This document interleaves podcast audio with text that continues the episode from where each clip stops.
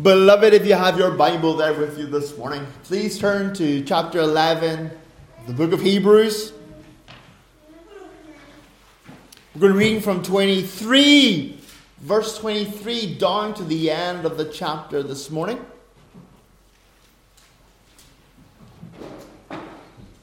And of course, we won't be looking at all that. We're just going to be looking at the portion concerning Moses today from verse 20. 3 down to verse 29. But we'll read the, the whole section we get a bit of context, okay? Hebrews 11, verse 23 to the end of the chapter. By faith, Moses, after he was born, was hidden by his parents for three months because they saw that the child was beautiful and they didn't fear the king's edict by faith, Moses, when he had grown up, refused to be called the son of Pharaoh's daughter and chose to suffer with the people of God rather than to enjoy the fleeting pleasure of sin. For he considered the reproach, or he considered reproach for the sake of Christ to be greater wealth than the treasures of Egypt since he was looking ahead to the reward. By faith, he left Egypt behind, not being afraid of the king's anger, for Moses per, uh, persevered as one who sees him who is invisible. By faith, he instituted the Passover and the sprinkling of the blood, so that the destroyer of the firstborn might not touch the Israelites. By faith they crossed the Red Sea as though it were on dry land. When the Egyptians attempted to do this, they were drowned. By faith, the walls of Jericho fell down after being marched around by Israelites for seven days. By faith, Rahab the prostitute welcomed the spies in peace and didn't perish with those who disobeyed. What more can I say? Time is too short for me to tell about Gideon, Barak, Samson, Jephthah, David, Samuel, and the prophets, who by faith conquered kingdoms, administered justice, obtained promises, shut the mouths of lions, quenched the raging of fire, escaped the edge of the sword, gained strength in weakness became mighty in battle and put foreign armies to flight. Women received their dead, raised to life again. Other people were tortured, not accepting release, so that they might gain a better resurrection. Others experienced mockings and scourgings, as well as bonds and imprisonment. They were stoned and they were sawn in two. They died by the sword. They wandered about in sheepskins and goatskins, destitute and afflicted and mistreated. The world was not worthy of them. They wandered in deserts and on the mountains, hiding in caves and in holes in the ground. All these were approved through their faith. But they did not receive what had been promised, since God had provided something better for us so that they would not be made perfect without us. Amen. Amen. Every time I read that, I'm so challenged in my own faith. We're so we're so blessed living here in Finland, we, where we have such great freedom. Mm, there's some people would say, "Do we really have freedom?" Yeah, we have freedom, beloveds. We have uh, sister churches in Iran and Iraq and in Afghanistan today that are on the verge of extinction because the authorities are so heavily against them. People are having to meet in secret, no more than two or three at any time, to worship the Lord on the Lord's day. They're, they're having to flee their homes or their apartments or whatever else and yet you and I are granted such freedom and such ability. Should we not take advantage of it? Should we not rejoice in it? Should we not, with a guiltless conscience, be greedy with it? Such freedom, such blessing has been given to us. And I think oftentimes we, we neglect it or we become complacent or apathetic with it. We treat it with contempt, this great blessing that God has given us. The freedom that we have been, we don't take full advantage of it. The circumstances and the provision given to us, and we become lazy in it. Laodicean, perhaps, losing that first love. Beloved, as we read this chapter, certainly the end of it, it should be a motivation to us to remain faithful. For we know to whom he's writing to. He's writing to people who are on the edge of compromise. They've had it easy for X amount of years. They've enjoyed blessing for X amount of years. And all of a sudden, now, with the stoning of Stephen, there is a persecution happening. And perhaps it's the first time, really, that the church is going through persecution. This letter might be to the first Christians as a community of Christians who are undergoing persecution of any sort. And for they were once considered the respectable, the good living, the, the good people, the blessed people, religious people. They were respected because of their conservative values and their commitment to family and their commitment to, to the Judaistic ways. They were, you know, more Pharisee than the Pharisees without the hypocrisy.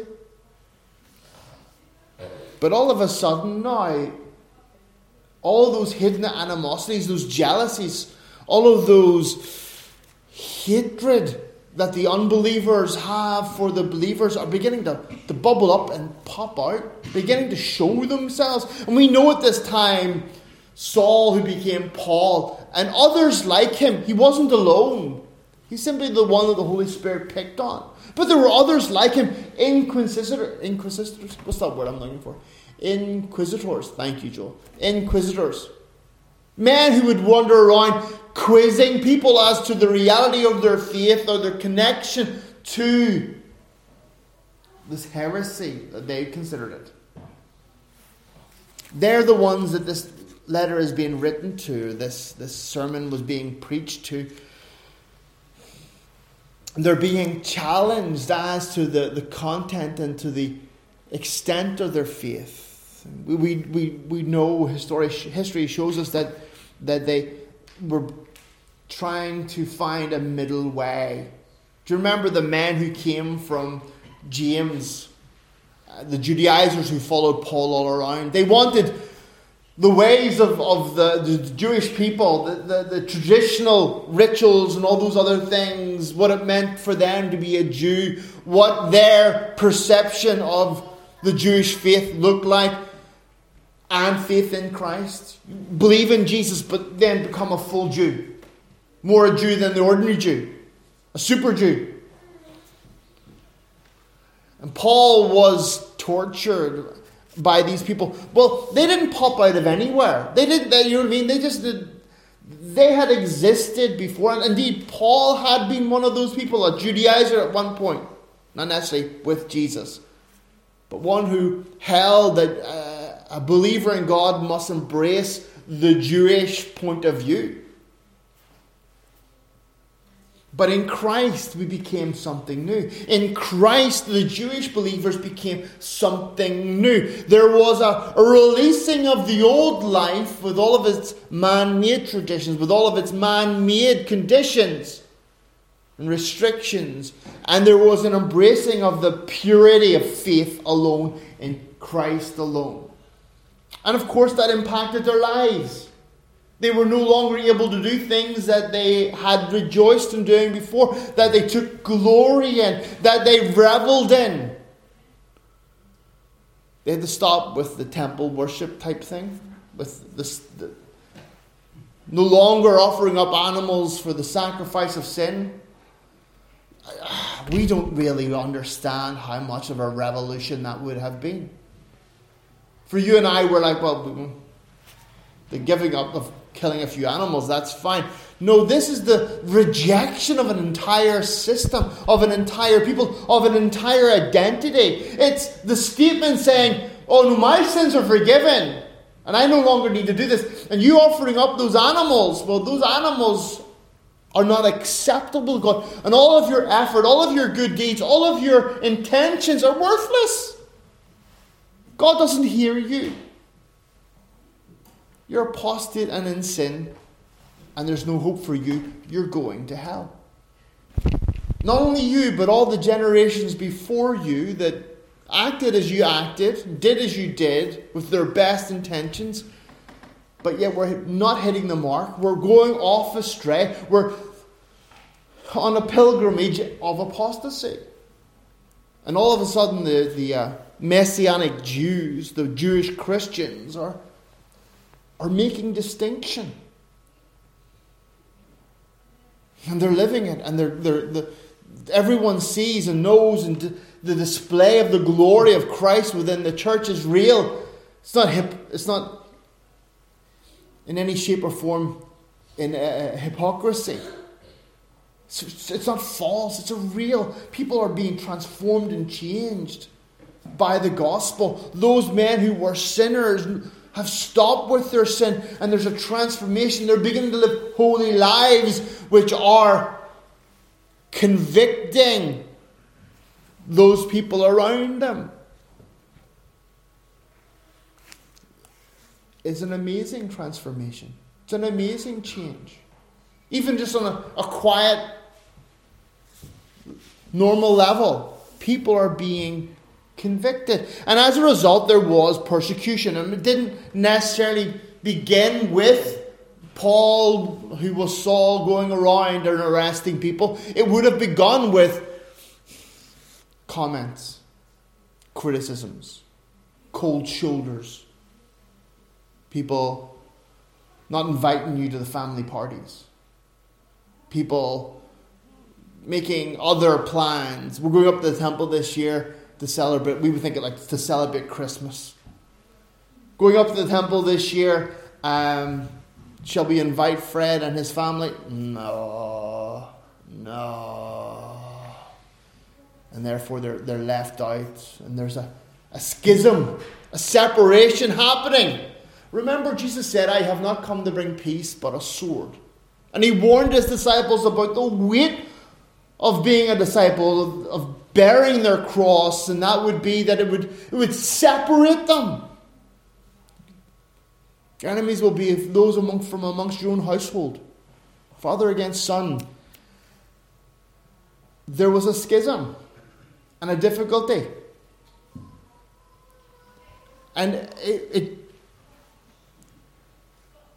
it caused the Christians to waver in their faith. It caused the Christians to be able to, to have to make a stand. And many of them weren't. And so the letter here is written to those to encourage them. And in chapter 11, we are given the great proclamation of the faithful. It's the answering of the question what does it mean to be in the faith? If you remember in chapter 10, he ends it by the declaration from the Old Testament the just shall live by faith.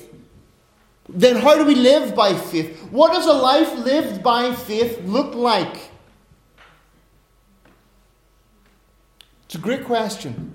It's a question that I have dealt with a lot here in Finland. When you have a nominal faith population, people, everyone believes so. They, they said to me when they find out I'm a pastor, apparently I don't look like a pastor. Uh, and um, and what does a pastor look like? And somebody once said to me, "Not like you." like, oh, okay. Um, and they say, so what church do you go to? And I said, well, I'm this church, blah, blah, blah, blah. And, and, and they said, well, yeah, I, I belong to the Lutheran church. I go to the Lutheran church. I said, you go to the Lutheran church? Well, I don't go to the Lutheran church. And I, then we get into this discussion about what, what is faith. I said, you know, Christian isn't just someone who belongs to a church. It's someone who lives their life according to their to faith in Christ. What does it look? What does faith look like? And then, of course, when the, the conversation gets a little bit deeper and, and it bites the heart, well, Good people normally say, Well, I, mean, I, I believe in God. I believe in God. As if somehow, in some way, that automatically means they're going to heaven. And then I have to, I have to, you have to dig a little bit deeper and you say, well, what does that belief in God look like? How does this affect your daily life? Does it affect the things that you do or the things that you don't do? Does it affect how you worship? A faith in God is a worshipful faith. Do you worship? Do you attend weekly worship? Do you worship daily? Oh, and that's when they call you a Christian jihadist. Oh, that's a bit too extreme. That's a little bit going too far. Uh, my, my, I, I have faith. But what they mean is I have a, I believe in God like a small child believes in Santa Claus. That at some point, sometime, this stranger will come and bring me presents. You see, the Bible doesn't leave any room for doubt what a life lived in faith looks like. We're given here example after example of people who by faith lived their life. And it is given so that you and I might know what is required of us, but also to comfort us that we're not alone. We're not the first to go through these things or to do these things, that from the beginning of creation, it has always been this way the um, reforming church, the reformed church, you all know I hate that expression. In Finland is a new thing.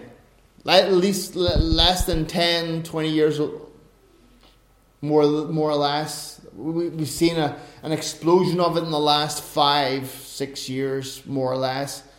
Um, but before that, it's unknown. And many people who are new to this, they come, they will say, Well, this is a new thing. This has never been this way before. We've never experienced, never seen this. We have no history, no ties. And they think all of a sudden that they're the only ones. You know, I don't know if you know Winnie the Pooh. Does anybody know Winnie the Pooh here? You know? No. Do you know in, in Winnie the Pooh they have a, a character called Tigger? And Tigger bounces around on his tail thinking the best thing about Tiggers is I'm the only one. You know that oftentimes we mistakenly, as Reformed churches, are a little bit like Tigger. We bounce around happily thinking we're the only one, the best thing about us. But that's not the truth. The truth is, it has been this way from the beginning. Whatever label you want to put on the believers, if they have been real and true believers, they have lived this life of faith. It has been, a, it has been demonstrated whether they were Reformed or Presbyterian or Church of England or Methodist or whatever, whatever, whatever, if they were true and real believers, these manifestations of faith were made real to them. They lived this way. And today we're looking at Moses. The text here begins with By faith, after he was born, he was hidden by his parents for three months because they saw that the child was beautiful, and they did not fear the king's edict. Moses' faith didn't begin with himself, it grew from somewhere. If you know Moses' story, it's in under Moses' book in chapter 2. Exodus chapter 2. And it begins with his dad, who was a Levite, and his mom, who was a Levite, and they have babies. And, um, and uh, the king, the Pharaoh at that time, had passed a law because the Israelites were getting too popular, too many of them. Not popular as in people liked them, but popular as in there were too many of them in the land. They were an immigrant people who had basically taken over Egypt. And there were too many of them. And so the Pharaoh, in his fear, thinking what, what's going to happen is revolution, and they're going to uh, take over the country and rob us of all of our stuff. So, in prevention of that, he began an infanticide. He began killing the, the boy children of the Israelites. Told the midwives, whenever it's a child, whenever the child is born, if it's a boy, kill it. The midwives, of course, fearing God, did not do that. They tell Pharaoh, when Pharaoh says, Why are you not killing the babies? And Pharaoh says, Well, uh, the, the ladies say to Pharaoh, Whenever we get there, the baby's already been born.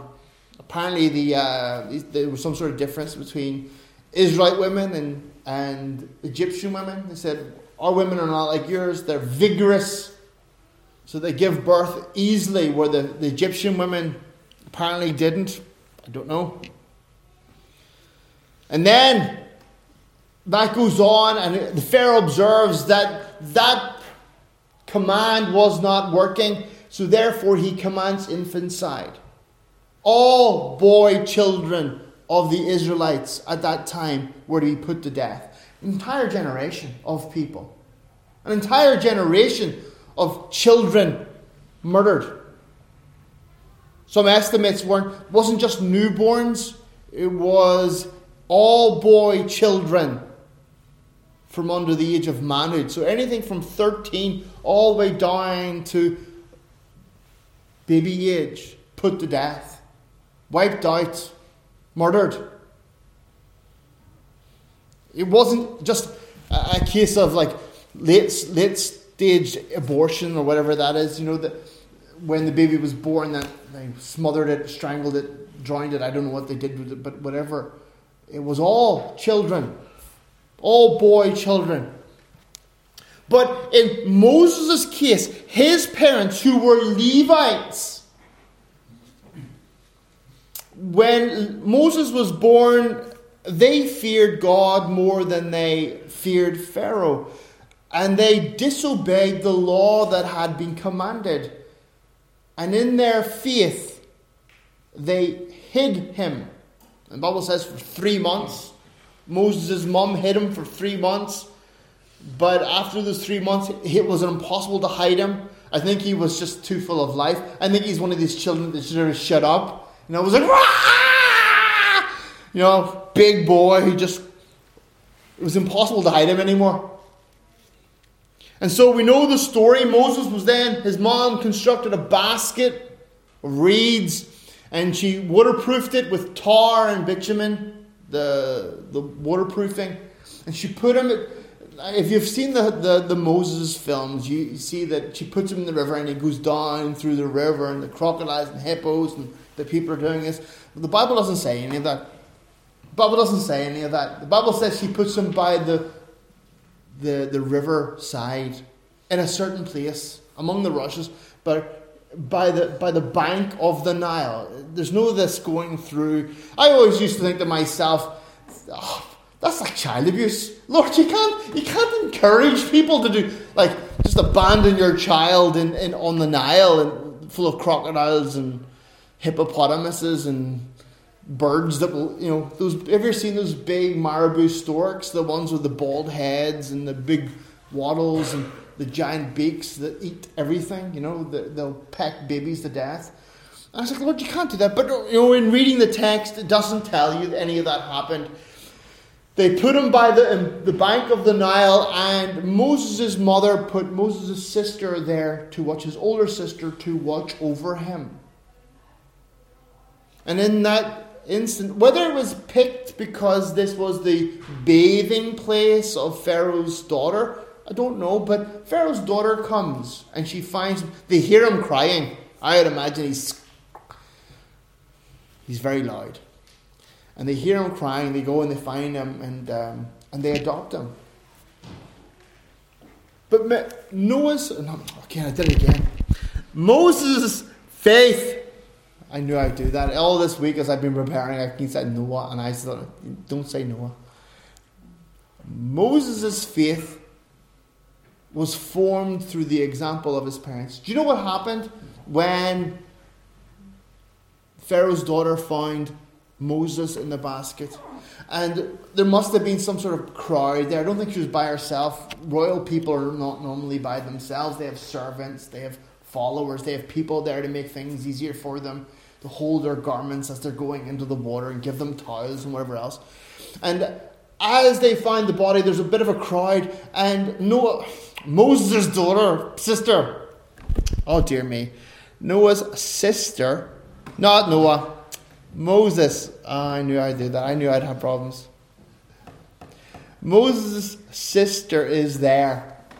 And she says to Pharaoh's daughter, Will I go get one of the Hebrew women to come in and wet nurse him? To look after him while he's still a baby? And Pharaoh's daughter's like, Yeah, go make that happen. Make it happen. And so Moses' sister, probably Miriam, goes and finds her mother and takes them back.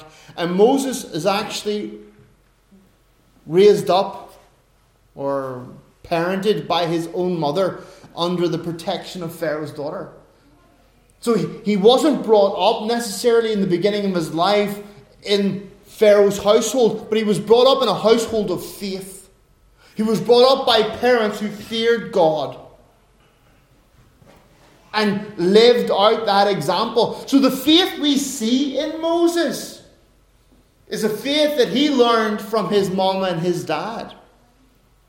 It's a faith that wasn't affected or made fearful by the illegal, I say illegal, uh, governments of Pharaoh. Pharaoh commanded that there should be genocide or infanticide. Now, one might say, well, that wasn't illegal. In God's law, that's illegal. But the law of the land said whatever Pharaoh says goes. The divine right of kings.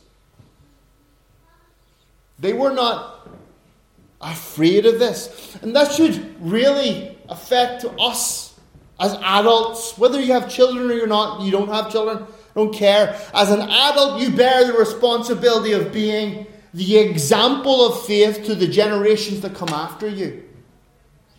That those generations that are coming after you might know what it is to live a life of faith that fears God more than anyone or anything else, that is willing to take a stand and risk it all in order that the promises and the plan of God might go forward even in the face of the state. Even when the state passes a law and it's for everyone's best, it's for the best of the country if we kill all the children. Because our economy can't take the weight. It's for the best of, all of our people if we enslave and treat these people badly because, you know, it's for their best. They're animals, they don't know any better. You said, well, Kyle, that could never happen. Have you ever heard of a little thing called the Second World War? And the German and the Polish and the Romanian, where the Hungarians, were they forced a certain people group to be slaves? The Jews during that time. They saw them as animals. I have seen a hierarchy like a, a, a bar graph kind of thing, you know, like a, a list of the nations from that time. It was uh, from a, an anthropological, a teacher on humanity, and he was teaching about the, the different degrees of humanity who's most human. And of course, there in this thing is said the Aryan people are the most human people. We disagree with that. All people are people. All people are human. But the Aryan people are the most. And then went down through the different groups, you know, then.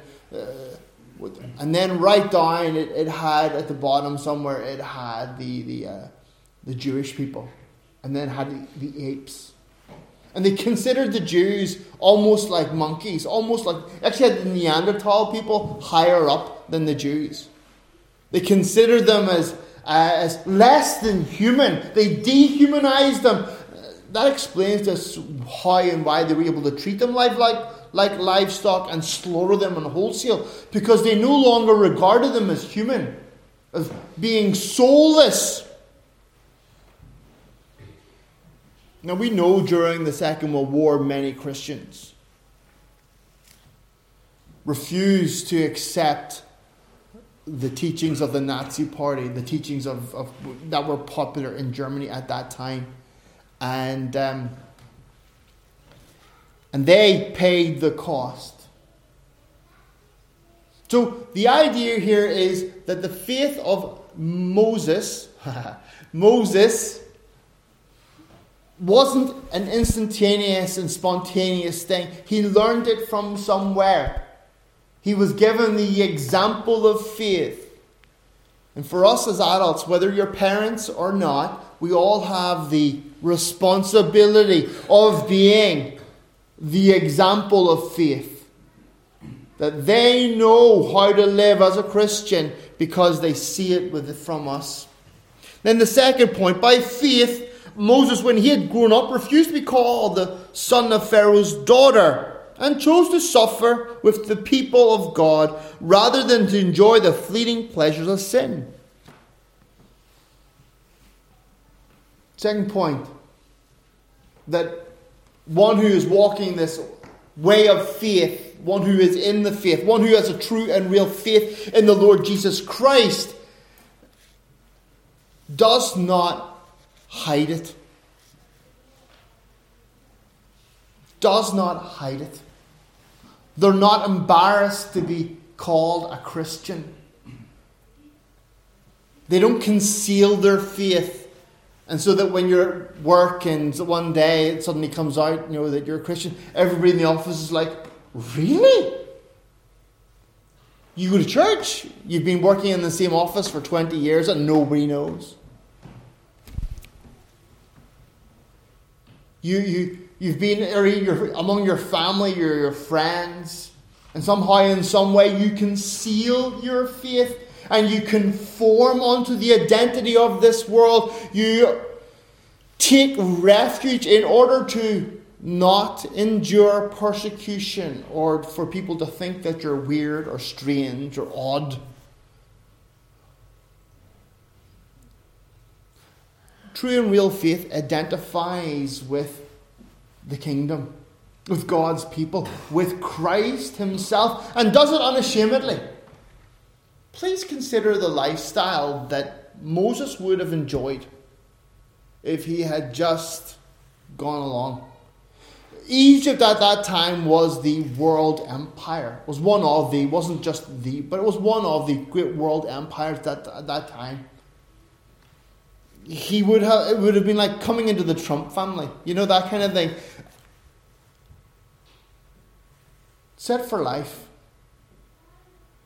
he, he, he would have worried for nothing, would have had position and power, an overflow of goods, while the rest of his nation are slaves, toiling and being used like machines, treated as soulless beings. He himself could have enjoyed the utmost elite, the highest of the high could have walked with kings and all the rest, but yet he didn't. He, he wouldn't. Why? Because he had been brought up in such a way where he saw what true, real holiness looks like. He had been brought up in a way to understand that those things of this world, adultery, fornication, schemings, plannings, plottings, the exploitation of the weak, the persecution of God's people, the idolatry with all their animal headed gods and all these other things, and the, the, sacrificing of people. And, and if you do, if you, I, I can't tell you because it's so perverted, but if you know of the, the religion of Egypt, it is perverse. It is it's so perverse I could I couldn't tell you even just in private conversation. My faith per, per, forbids me from saying the things that they did as an act of, of worship. So revolting. And he Moses sees these things and knows instinctively because of his upbringing that when he compares the holiness of his parents to the decadency, to the wickedness of Egypt, to the idolatry that one is wrong and the other is right, and therefore he does not, he fearlessly clings to his Jewish identity, to his God. And he refuses. I like that. People would always say, oh, this is Moses. He's a Pharaoh, what, what's daughter's son? And he was like, no, no, no. I'm uh, Moses. I was brought up in the household, but I'm Moses, the Israelite. Should challenge us as Christians in our generation where we fit in so well and invisibly. Now, I'm not saying go out, people, and make a fool of yourself, shaking maracas or a sign or a big billboard, the end is coming, repent. You know. But we should be salt and light in our generation. People should be blinded by the light that comes from us. I was talking to a gentleman yesterday, young man whose marriage is coming to an end. Uh, really, really sad. Really, really, really sad. And um, we were talking, and uh, and he asked me, "So how, how many years have you been married?" And I had to go, "I don't know, uh, many years." 20 something, I don't remember. Lots and lots of years.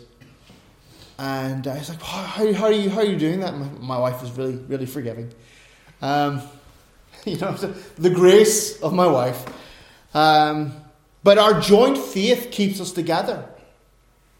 Our joint faith, you know, and that commitment to one another in Christ keeps us together.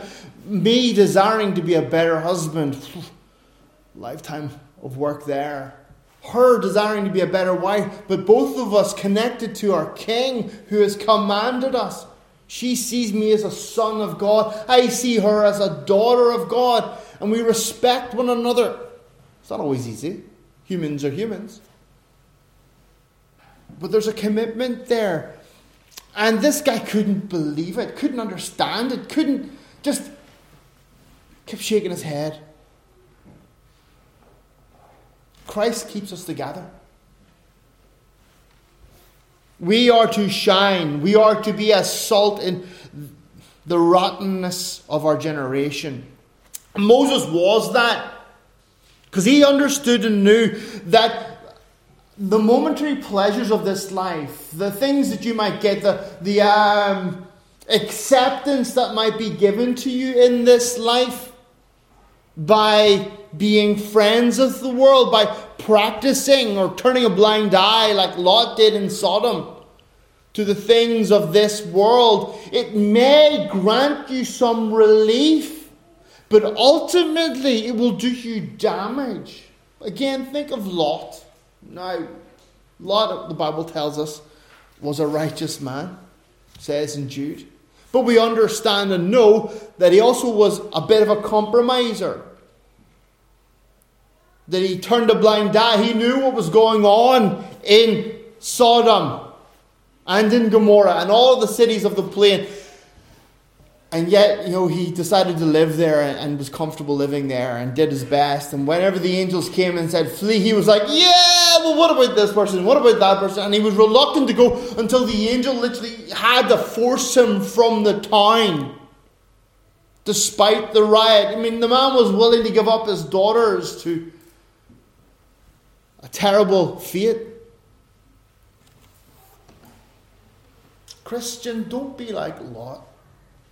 Don't be a compromiser. Don't be one who conceals his faith, who makes peace with the world in order that you might enjoy blessings and peace. And I mean, a, a, a false blessing, a false peace with this world. The Bible says that friendship with the world is enmity. Puts you in a state of being God's enemy with God. Beloved, we are told that one who lives and walks in according to the way of faith distances himself from the things of this world and is not ashamed of being made known to be a Christian to stand for something. I think we, uh, midweek meeting when I was talking with Andrew the back there, I mentioned that I was reading um, Mark Dever book this week, and he quotes John Owen in that book and John Owen was complaining about the church of his generation, saying there is a kind of faith that makes friendship with the world, a kind of gospel that is preached that causes no offense, that causes no one to repent, where men are able to sit and applaud at the preaching of it. And it brings not the point nor the edge of the, the Word of God against the conscience of men.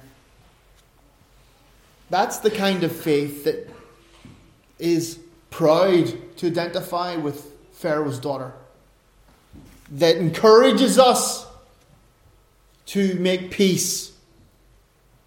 The, you know, the you heard that well, I, I, I believe that I can I can affect I can be an influence for good within the organization.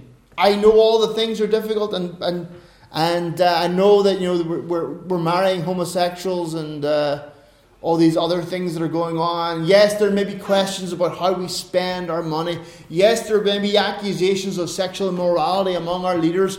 But I think I can be a, a, a force for good within the movement. I don't can't tell you how many times I've heard young pastors tell me that. And really what they're saying is they have all the money and I want to do this as a profession. Therefore, I will close my eyes to all the things that I see that is wrong in order to get a job and to be secure with them. And what they end up doing is sacrificing their faith, sacrificing any kind of moral high ground because they're afraid to speak out because they'll lose their position or their hope or their future for their career. But, beloved, you and I, we are not to be tempted by the filthy lucre of this world, by anything that it might offer us through position or influence, because we are looking to a reward that is heavenly. A reward that will come from God Himself because we are faithful to Him. You and I, in our faith, we are to be those who are looking forward beyond this life and the things that we can receive from this life. A big car, a fancy house, a good reputation. Is that the cost? Is that your 30 pieces of silver? Is that how much it takes for you to give Jesus over? Beloved, then it goes on in verse 27 By faith he left Egypt behind, not afraid of the king's anger.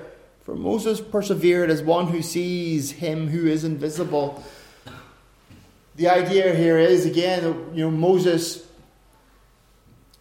when he was out and about, saw a Egyptian beating a Hebrew. Moses steps in, defends the Hebrew, kills the Egyptian, buries the body. He's out the next day. He sees two Hebrew men fighting. He steps in between the two, and uh, and one of them says, "We're going to kill me like you killed the other fellow yesterday." Moses like, oh dear, oh dear, it's known. People are going to know. The Bible says that Pharaoh heard about it and got angry, and of course it was against the law to kill, uh, for a Hebrew to kill a, a, a, an Egyptian, and so a death sentence was passed on Moses. Moses flees the country, goes to Midian. But he does it not just to save his own skin, but he does it because he, he knows that there is a future for him. He leaves the country, but with the confidence to know that the story's not at an end. Now, of course, he goes through the roller coaster of life, but he still has that seed in him that when things are hard, when things are difficult, when things are not going the way he wanted them to, he still had the conviction that God's plans and purposes would be fulfilled.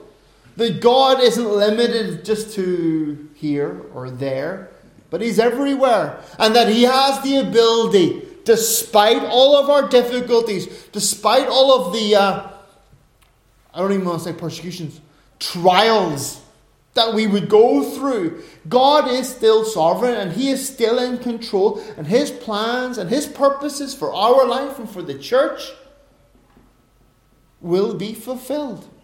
He is guarded by that confidence in his faith in who God is and that he is able to do that which he has said he would do.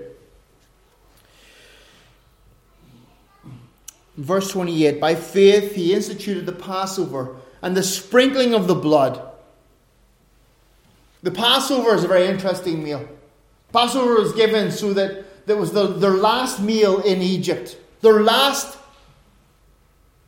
dinner in Egypt, and it was this. And of course, we know what happened. They killed the goat, barbecued it, and they or the goat, the sheep. They barbecued it, and they had the the, the unleavened bread, bread that, that was like for traveling purposes. It was it was a meal that was, they had to eat it with their clothes on, their belt on, they're, they're already dressed. God said, "This is it. This is your last night.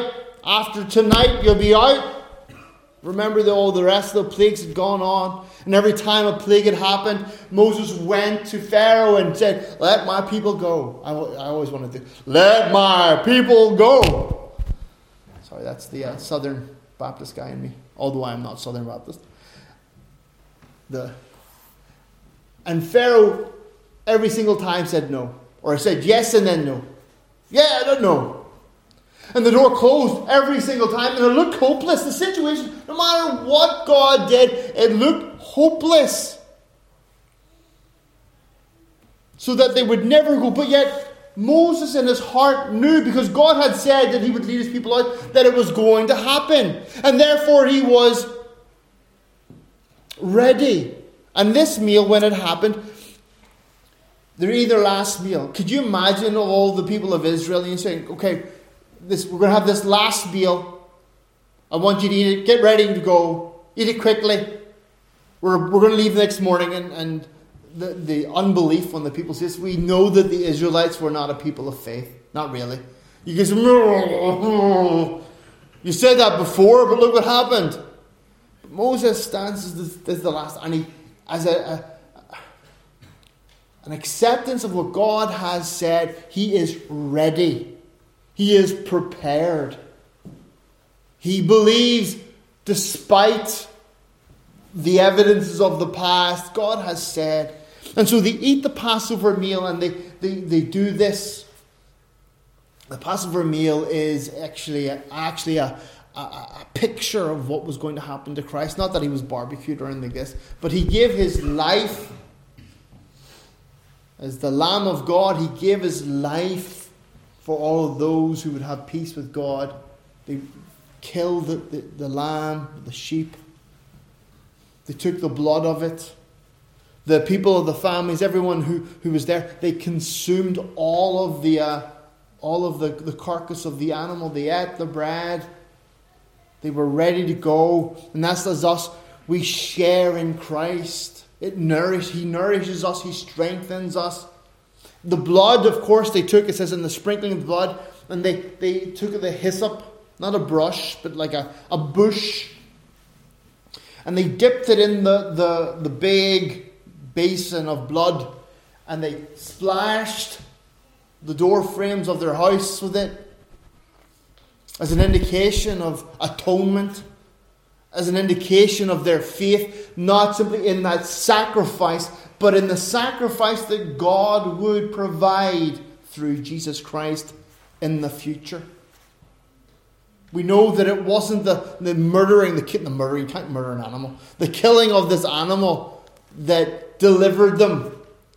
This was just a symbol. That this the animal's death was just a symbol of the man who would die for them, of the blood that would be spilt for them.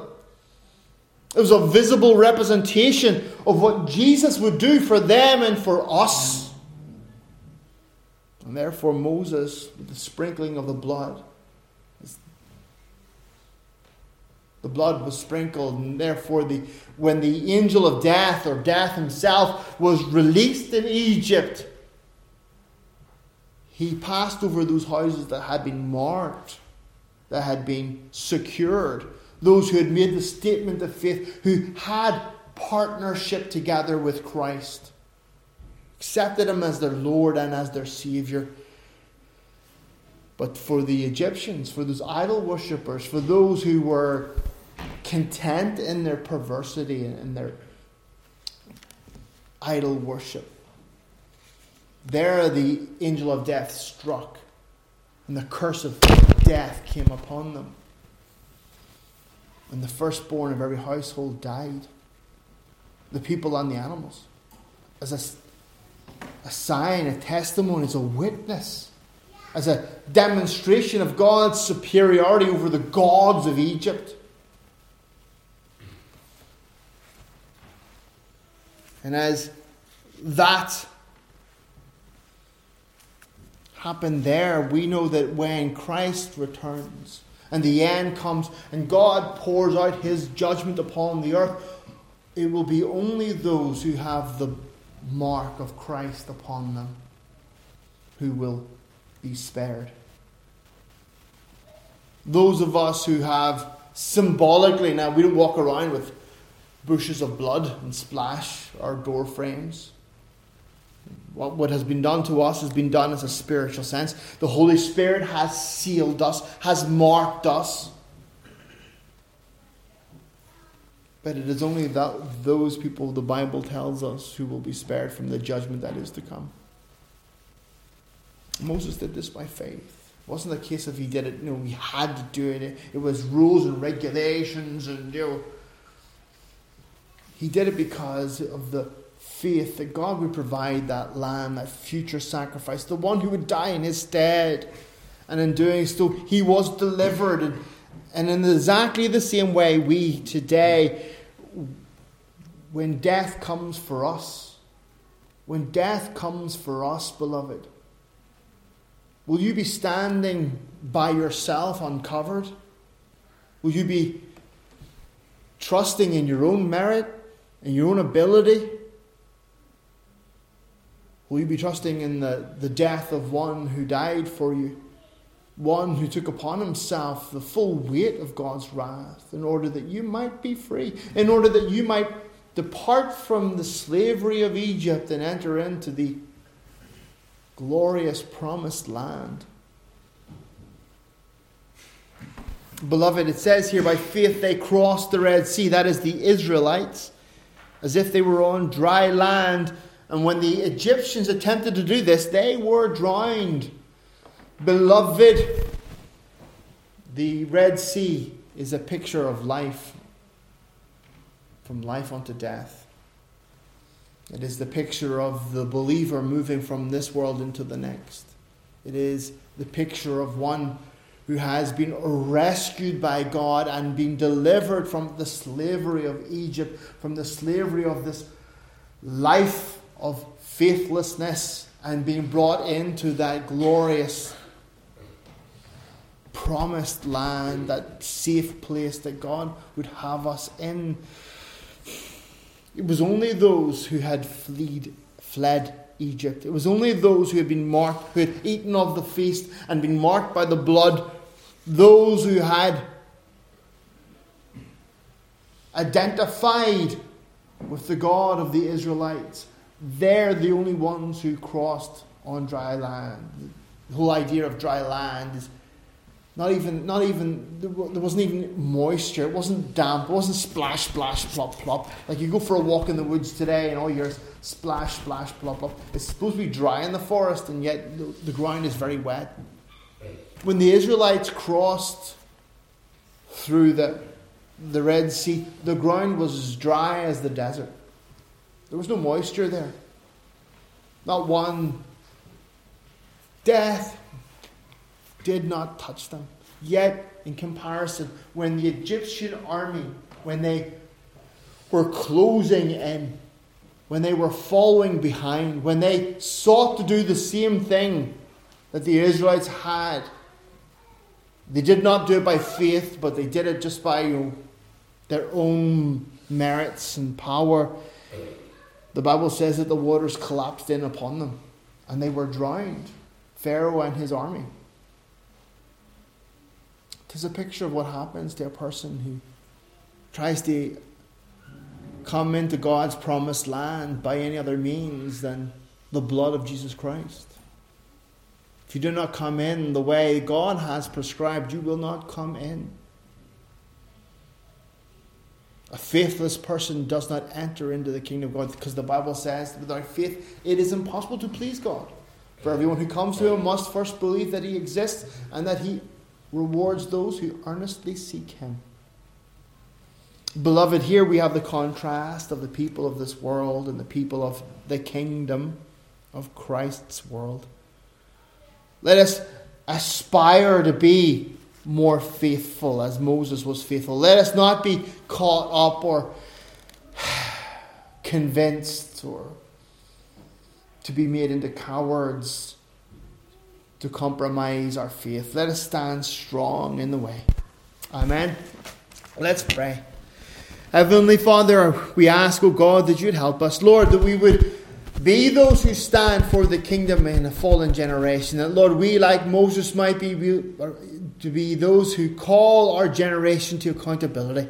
That, Lord, we would not faint or be afraid. That, Lord, we would not be caught up in some kind of perverse game, Lord, where we pretend that we are in the kingdom.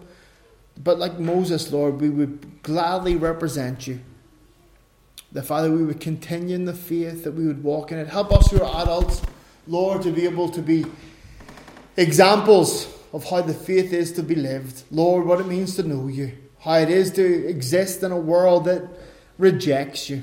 Oh God, we pray that you would press upon every heart, Lord, the need for the Passover, Lord, the, the, the feast of the Lord Jesus Christ that we would partake of your body, that we would eat of your flesh, Lord, that we would know you in a true and real sense, that, Lord, you would help us to remember the the necessity for the sprinkling of the blood, that we would receive you as our sacrifice, our propitiation, that, Lord, you are our atonement and our Redeemer.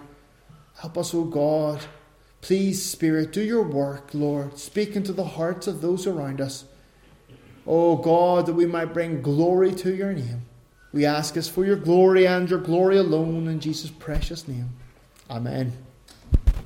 Amen.